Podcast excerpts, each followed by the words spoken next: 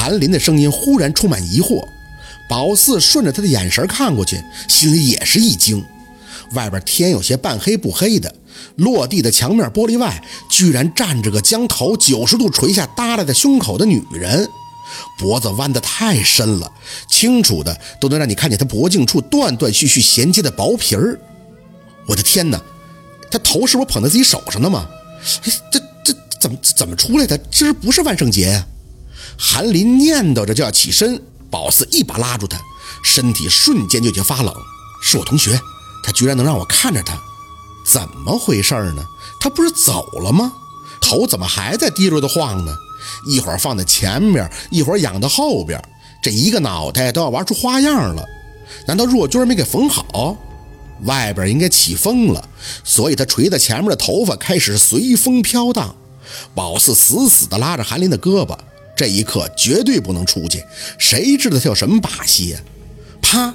韩林吓得一把按住宝四掐他胳膊的手，他俩都直直地看着那个玻璃墙，真真的看见童倩倩把手拍在玻璃墙外了。只一瞬间，雪花在玻璃墙上四处飞溅。我的天哪，这是警察局呀！他居然敢来这儿嘚瑟！大林，你们俩干嘛呢？身后传来韩林师哥的声音，他俩同时回头指向落地窗。你你们能看见吗？韩林师哥有些疑惑地顺着他手指看了看，随即笑了一声：“哼，一惊一乍的干嘛呢？没事儿，那个小姑娘，你可以跟你父亲回去了。”宝四心有些突突，童倩倩居然不怕警察，还能让他看见。宝四可是小钻石的命格啊，师代子死的能耐这么大吗？哎，不见了，宝四，那什么呀？说不见就不见了，手怎么还拍出一堆血呢？宝四咽了咽口水，看见韩林。是我一个跳楼死同学，死了小半个月了。不过这事儿跟你没关系，你不用怕。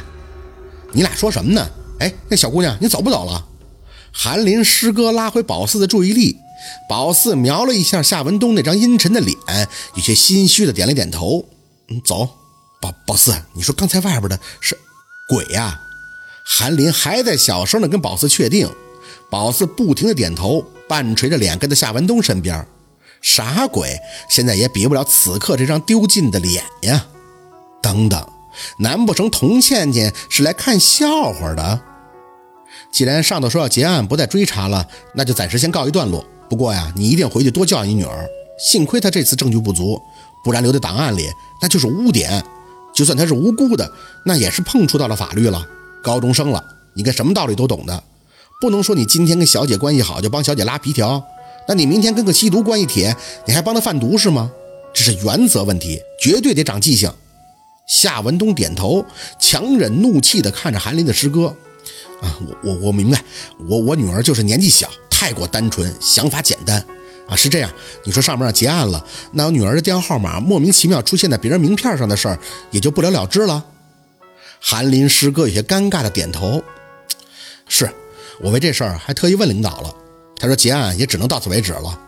呃，据粗略的数据统计呢，我们接到这种卖淫嫖娼举报呢，一年能几千起。批评教育还得不厌其烦的去做呀。就说这次抓到张爱玲，光我调到这儿就看他两三次了，这种事儿很难根治。所以呢，在没有扩大影响、人证物证齐全、构成结案标准的情况下，就只能暂时结案，腾出人手好去调查别的案子呀。夏文东脸色发沉，我。我想不是你说的那么简单吧？是不是有谁给你们所长打过电话，不想再让你们查我女儿电话出现名片上的事儿了？韩林师哥愣了，你这是什么意思？我们接到的举报是卖淫嫖娼，既然小姐和嫖客都认罪伏法，那当然可以结案了。我们不是要调查谁给你女儿名片做的手脚，况且这件事儿他的确有错啊。至于他得罪了谁，那就是他的问题了。如果你有需要，现在可以报案，我这边给你立案，再侦查名片的事儿。夏文东微微的咬牙，我承认我女儿做错事儿了。可是你也说了，昨天晚上你们连续在凯瑞接到了十个举报电话，有那个卖淫的，还有那个发名片觉得酒店不正规不满的。但真正的名片你们却没搜出几张啊！我想要知道的是，是谁在诬陷我女儿？是我谢谢你们不再追究我女儿的责任。可是我是父亲呢，现在记者都在凯瑞，如果这件事一不小心闹大了，我女儿一辈子就毁了。韩林师哥也是个鸡不得的主，我对你的女儿已经尽全力做最大的保护了。要不是我师弟，算了，我不跟你说这个了。我就这么告诉你吧，你要是想让我查名片，咱们立马立案。不过调查起来那肯定沸沸扬扬，到时候你以为你女儿脸上有光吗？说不定还得重新判他塞名片的责任呢。师哥，你别这么激动。韩林师哥看着夏文东点头，是我理解你是个父亲，这件事儿我已经算是徇私了。不然的话，你以为他能就这么出去？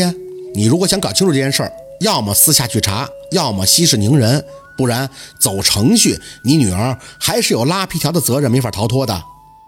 宝四的头早已经越垂越低，心里恨死自己了。干嘛要这么矛盾纠结？干嘛要想这个合计那个呢？直接说不帮，不就没这么多的事儿了吗？夏文东不再开口，生硬的吐出两个字“谢谢”，就拉着宝四去坐车。韩林还在后边有，些担心的看着宝四，也不知道是不是顾忌宝四的脸色太难看。他也没开口打招呼，就是不停地朝宝四做着打电话的手势，直到坐进副驾驶，夏文东的一张脸还是寒冬腊月。宝四红着眼看他，爸，对不起，你千万别跟我妈说，这不是对不起的事儿。夏文东绷着一张脸看向宝四，你的一辈子差点毁了，你知不知道这件事要传出去，家人会对你多失望？宝四默默地落泪。对不起，我以为只是简单的帮他。简单？夏文东砸了一下方向盘，这是做人的底线。就像那个警察说的，难不成他让你帮忙贩毒你也帮？宝四，你们老师一直跟我夸你聪明懂事、自律性强，可你的天真未免也太让我心寒了。十九岁就会干起拉皮条的营生了啊！宝四的头深深的垂着，越想越觉得严重心颤。我错了，爸，我就是看他不容易，还还给了我三百块钱。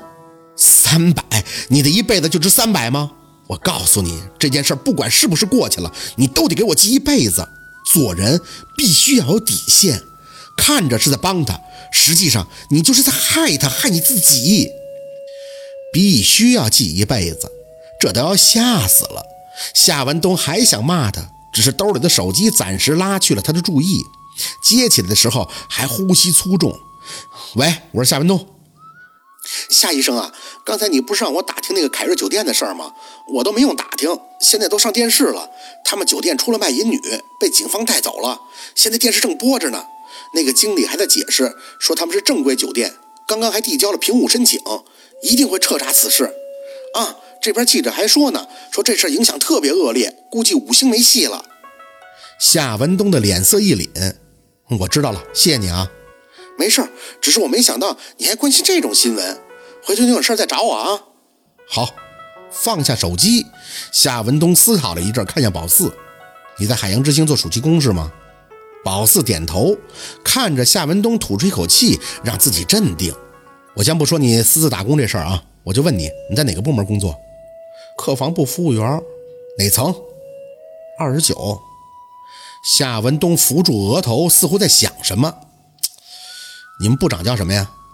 听到宝四报出名字后，他再次拨出电话，放到耳边，直接张口：“王芳吗？我是夏文东。”控制不住的惊讶，夏文东居然认识他们部长。啊啊，你好，是好久不见了。上次见面还是我出国前吧？那时候你还是青松店的领班呢。我没什么事儿，就想见你一面。不，我必须在办公室见你。好，好，好，好，那麻烦你了，我现在开车过去。这力度，夏文东居然能让他们部长下班以后从家里再回到办公室。